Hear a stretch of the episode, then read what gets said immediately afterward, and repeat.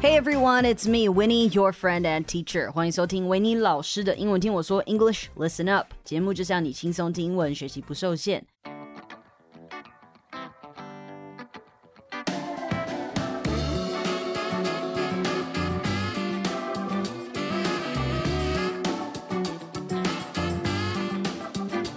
哈喽让大家久等了。今天这集对我来说呢，是相当沉重的一集。那当然，我们不会有沉重的气氛，因为我们每周来收听英文听我说呢，就是要快乐。但是我做这一集其实花了一点时间整理自己。呃，为什么说整理自己呢？因为今天我们要讲的都是我自己亲身经历跟学习到的事。我想把 focus 放在跟大家分享药物戒断的情况。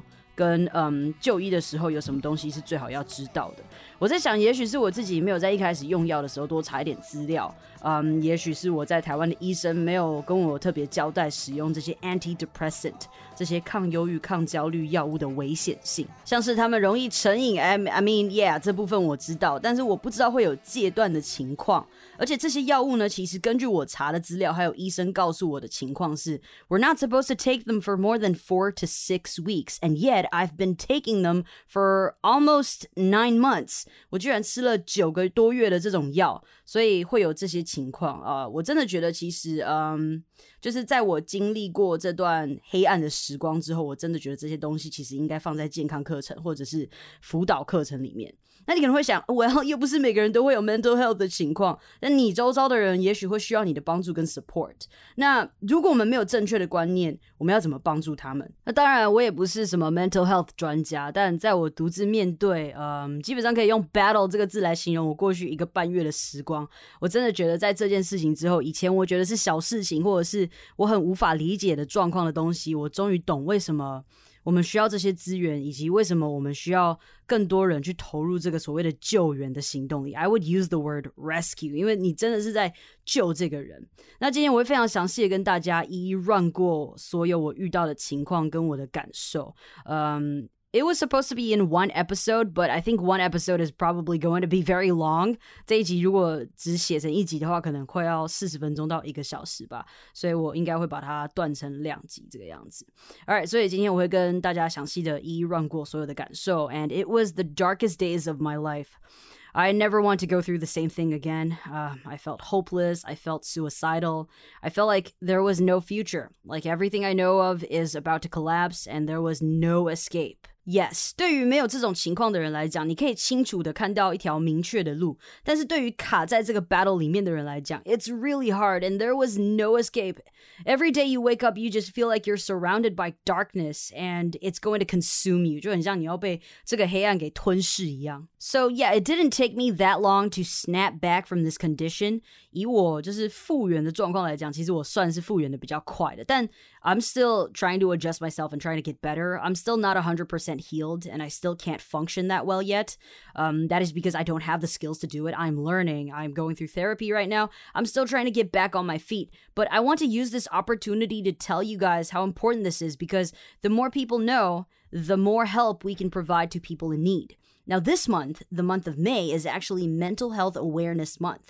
其实五月呢是所谓的心理健康月。那我在整个四月跟五月学到了非常多我之前从来不知，就是从来都不知道的东西嘛。那刚好这个月我也好转了很多，当然是就是还是需要慢慢的进步。可是我已经没有一直持续在忧虑跟焦虑的状状态里面，就是没有一直 spiral。所谓的 spiral 就是你一直在绕圈圈那样子在旋转这样子。所以这一集呢，我们就慢慢的讨论 mental health 的 topic 吧。So about this episode, I think maybe a lot of people might not be interested in it, but there's a lot of vocabulary to be learned. There's a lot of different perspectives and you know different cultural stuff that you can learn from this episode. So if you know in the future, if you have any opportunity to help anyone, or maybe you yourself might go through the same thing, or maybe you are going through the same thing, this is going to help you.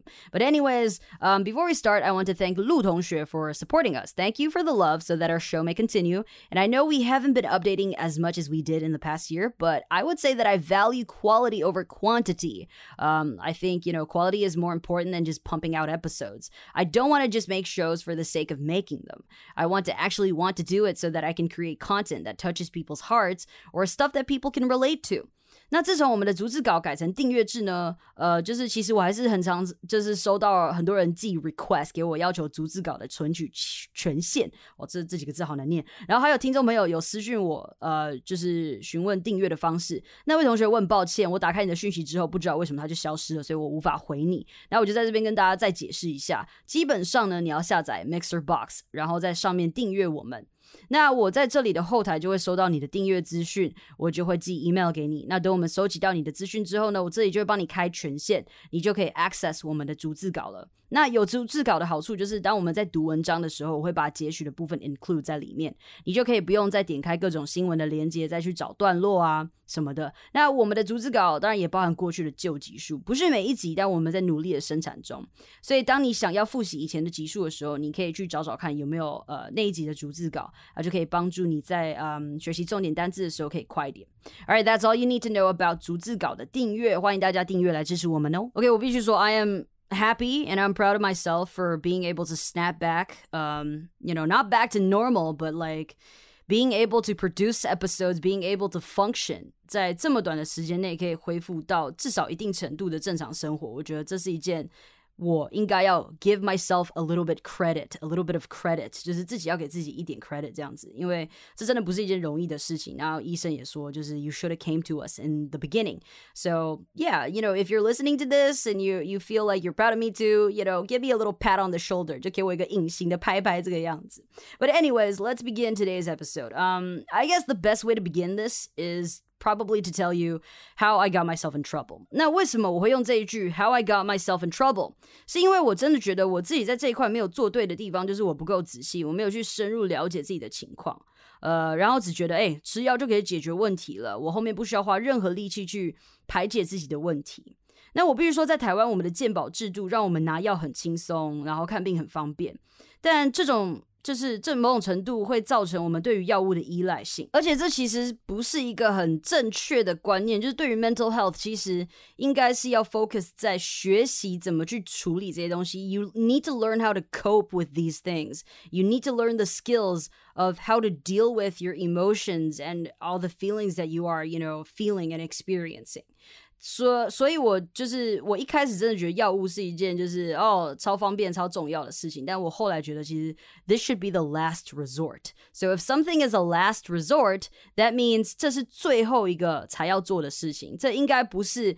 就是当你在解决问题的时候，它不不应该是在清单上面第一件事情，就吃药这件事情不应该是在清单上第一件事情，而是你应该去求助其他的呃，可能是治疗师 therapist or something like that，然后 they teach you different things that you can do to actually you know um get yourself out of this like misery。那我们来看一些字啊，就是 substance dependence。所谓的 substance dependence 就是哎药物的依赖性。If you depend on something, that means 你就是有依赖性嘛，对不对？那再更 高的一个阶层呢，就是 addiction。那 addiction 已经变成你已经有瘾了，就是已经成瘾了这个样子。那在这边我们用了一个字叫做 substance，这个字呢就是代表药物的意思，也可以直接说是 drug dependence。So drug, substance, medication, it's all fine。不过 substance 比较 formal 一点。那既然讲到 substance dependence，我们也顺便讲一下 substance abuse。那 abuse 这个字是虐待嘛，但是你跟药物用在一起，就会变成滥用药物。所以，如果你有追踪很多明星或什么的，或是常看新闻，那我相信你们对于这个字一定不陌生。台湾的我是不知道，但是在 Hollywood 有蛮多的演员或是名人有这个情况，就是有这个 substance abuse 的情况。那甚至有些人是直接 overdosed，过量用药。你 over 嘛，对不对？那 dose 是一个剂量的意思，所以你 went over，if you overdose，那就是过量用药。那如果是说话口语的时候，我们会说 getting ODEED。OD'd 就是 OD 再加 ED 这个样子。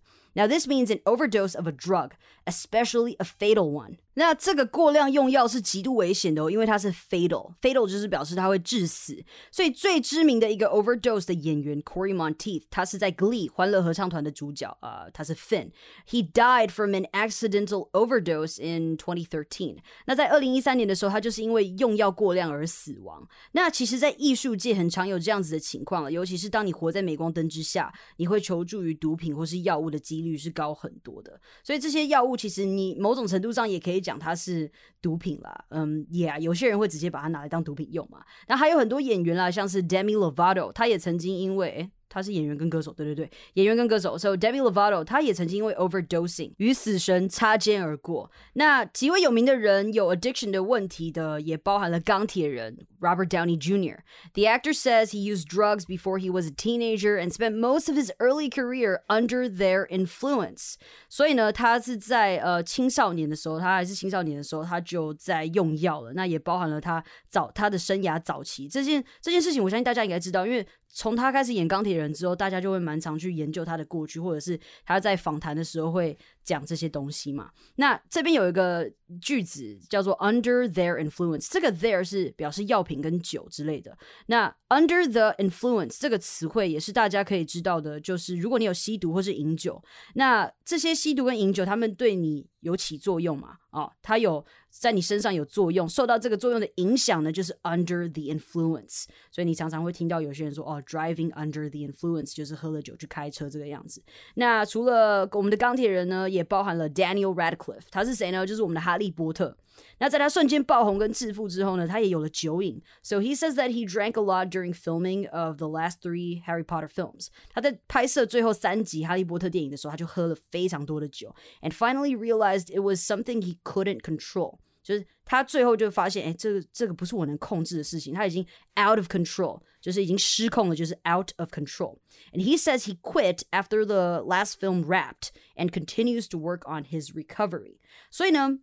他就是在最后一个，嗯，电影拍完之后，so if something is wrapped， 呃我们常常在拍影片的时候啊，或者是做什么东西，做一个 project 的时候，做完结束之后，我们就说，Yep。That's a wrap. That's a wrap 就表示哎，我们做完了。所以他说就是 the last film wrapped 就表示最后一部最后一部电影拍完的时候呢，他就开始呃 work on his recovery，他就开始要让自己复原这个样子。那关于 mental health 不是只有一般的药物成瘾的情况啊，也包含了毒品跟酒精。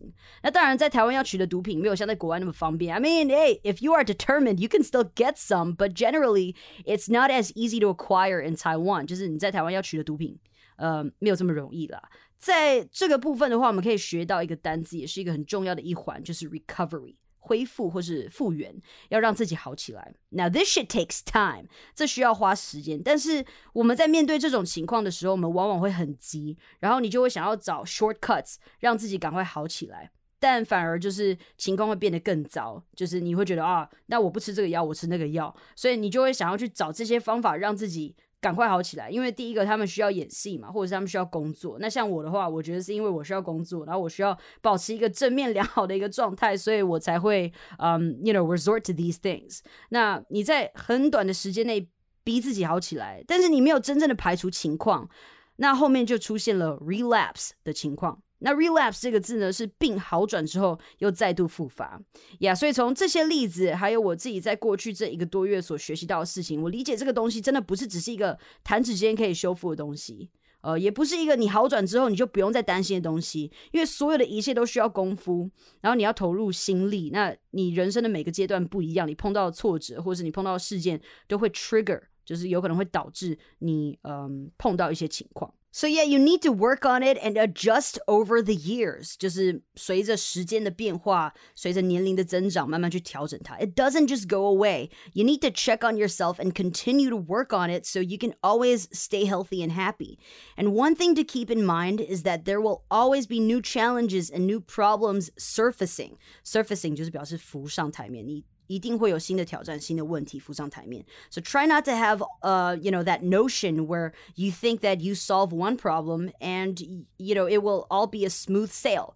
That's not how it works. So if something is a smooth sail，就表示一帆风顺，就是事情不是这样，人生不是这样的。对，也许你现在会想，Winnie，你现在才知道吗？Yeah, I mean I've always known, but I was sort of just like running away from it and not seeing it as something serious, as something that I should deal with, right? So yeah, that's why like I'm happy that I suddenly learned so much or, you know, had this, you know, wake up call. Uh, suddenly I'm finally awake, seeing what is going on with me. I'm happy that this is happening.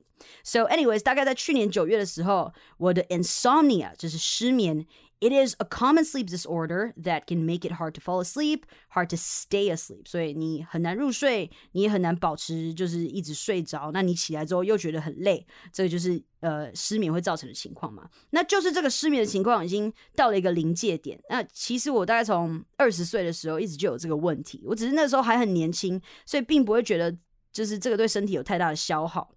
那除此之外呢，我也一直都有 anxiety 焦虑的情况。一直都有，但是嗯，一直没有到很严重，所以我没有特别去看医生还是什么的。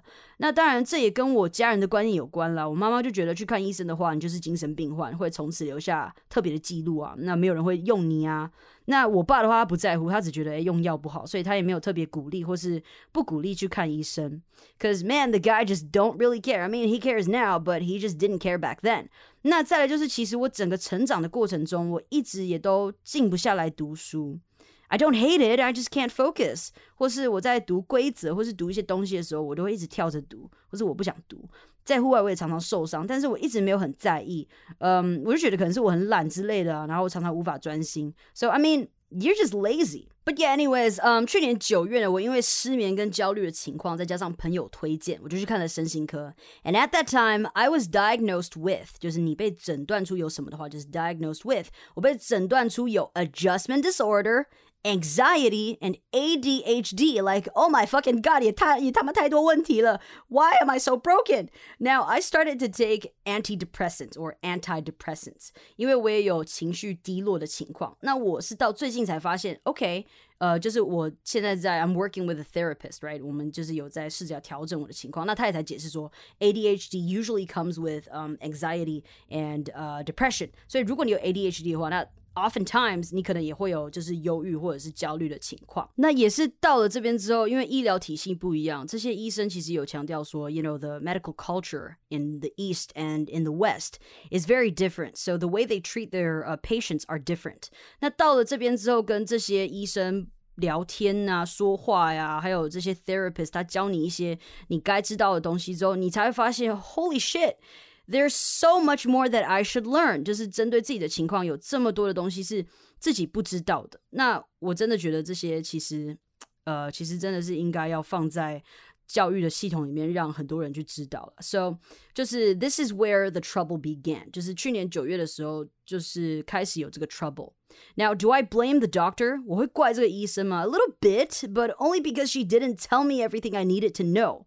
但你思考一下，其实 身心科的医生哦，医生的功用跟他们的宗旨基本上就是开药给你哦，治疗你的症状，而不是根本的去找出问题，然后真正解决那些让你生病的因素。所以这个比较偏向心理咨商，就是 if you're trying to deal with the actual problem，你是要去心理咨商，而不是去看身心科。当然，这个东西呢，我觉得是要比较小心的。这个呃，你知道医生跟心理咨商是差别。当然，I didn't do so much research on it，so don't take my word for it。But this is so far this is what I know，这是。根据我到现在了解的话，这是医生跟心理咨商师的差别。I mean, there might be like more to this. I don't know, right? So, uh, you you might want to do some research on this. So, yeah, I can't blame her for giving me all this medication because that is basically what I asked for. 我自己要的嘛，对不对？而且他的确也有叫我去 therapy。 只是我不想要，因为我只想要我的症状可以消失，让我可以 function，让我可以运作。我没有想要解决这些因素的意思。呃，就是这就是我 fucked up 的地方了。那其实这跟我们现代人的生活也有关系嘛，因为我们每天忙着工作，忙着生存，其实我们根本没有时间或是心力花在培养健康的身心上面。我们也只想要快速的排解问题。那如果可以吃药吃药解决的话，Well fuck，give me all the medication I can get, man.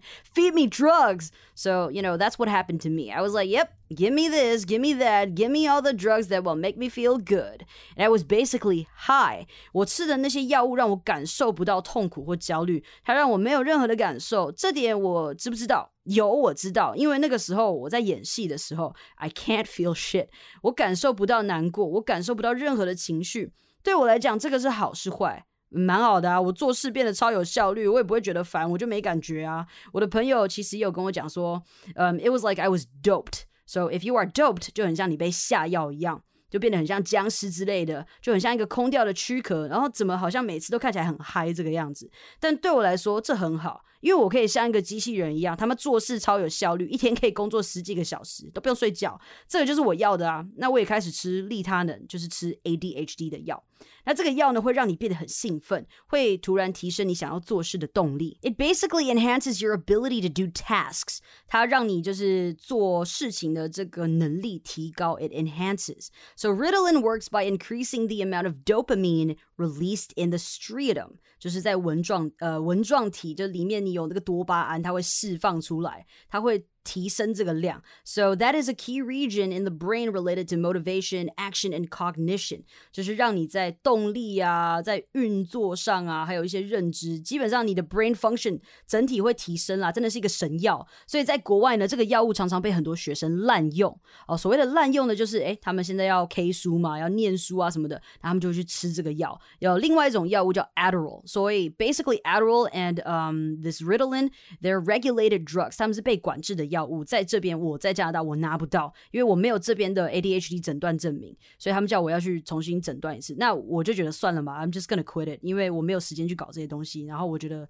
我现在也觉得是吃药不好。But anyways，这个药常常被很多学生来滥用，那或是拿来做 recreational use。所以什么是 recreational use 呢？就是娱乐性质的 recreational。啊，Now this is exactly what I wanted。我就是一个工作狂嘛。那当然，现在我还没有能力恢复工作狂维尼，我应该要，但是我还没。我用健康的方式慢慢提升我的工作量。我现在还在，you know recover。我现在试着生活，就是试着不要走回以前的，就是那种忙碌啊、爆掉、完全没有任何人生的生活。就是我不想要让我自己，就是呃。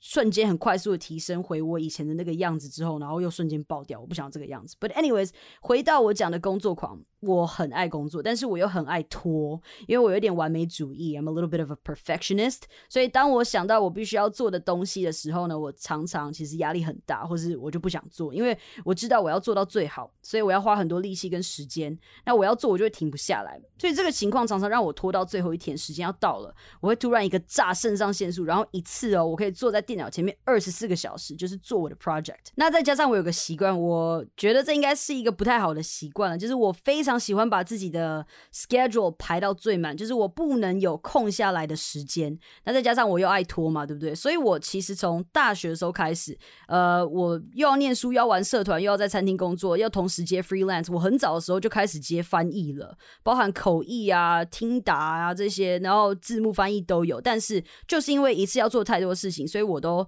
就是拖到最后，或者是我很多东西都是 finish 在 deadline 之前，就变成我很需要长时间塞一堆东西。那你也知道翻译啊这些，还有做节目这些东西，它其实是非常耗脑、耗能量的，所以就是一直很不健康的一个这种习惯。那。那个时候我有了利他能之后，他妈这个神药有了这个神药，我可以 boost my energy and my ability，所以就让我变得 dependent，让我变得对这个药物有依赖性。我没有 addiction，因为我会控制我吃的量。我有没有吃超过医生建议的量？Yes，但我会确保我没有每天都吃过量。医生开给我的量是一天两颗，那我要炸起来做 project 的时候，我可能就吃到三颗，但是我隔天可能就只会吃一颗，因为我不想要 overdose on that shit，因为这会 fuck up 你的脑袋分泌。你的激素嘛，对不对？所以我有了这个神药之后呢，我就走上了不归路。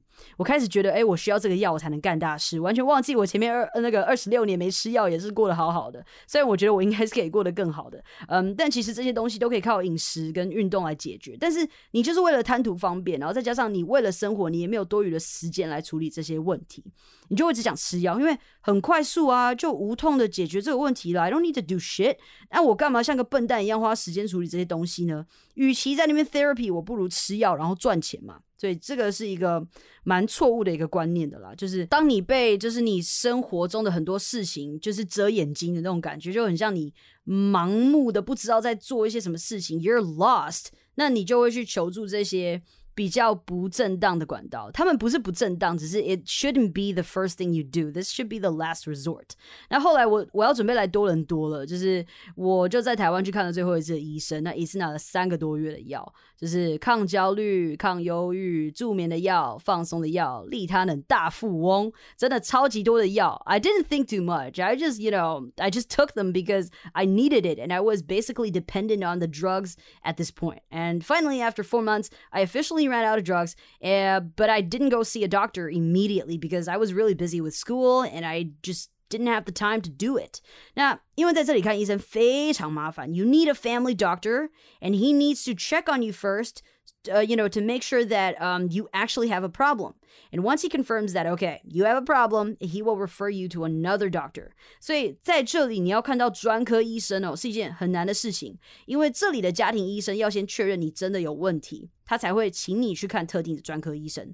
啊，你如果没有 referral，就是他要 refer 你给别的医生嘛，对不对？如果你没有 referral， 你是不一定能看到医生的哦，你是不一定能看到专科医生的。那除此之外，还有一个大问题，就是你要排到 Family Doctor，也是一件超不容易的事情。那有些人甚至要等到两年才有办法排到哦。那这件事，我一开始就觉得，哇，That's so fucking stupid。但我其实想一想，他们也是在预防医疗滥用的情况，只是我觉得做的有点太过火了，导致真的需要看医生的人很难看到医生。所以东西方的医疗文化不同，各有好坏。如果他们可以从中取得好的点，然后做那种医疗体系的调整，也许台湾的医疗跟这里的医疗都可以更健康嘛，对不对？呃，Well，you know，我到现在还是没有一个 official family doctor，只是因为学校的关系，所以我有就是特别的医疗险，所以还是可以看到医生，但是没有固定的医生。所以，Yeah，我的确有看到了一个医生，那他也 refer 我去一个 mental health center。那当我去 register 挂号的时候呢，呃，他就说，哎，一定要先挂急诊。I'm like，Okay，let let's do that。那在那个时候呢，其实我已经戒药大概两周了。我其实正在经历最严重的 withdrawal，就是那时候非常非常的黑暗。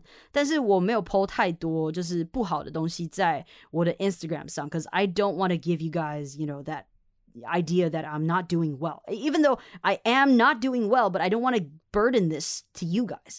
只就是我那时候正在经历最严重的 withdrawal，只是我不知道而已。我以为我只是有新的症状，或是诶等我拿到药我就会好了。但殊不知呢，我其实在玩命。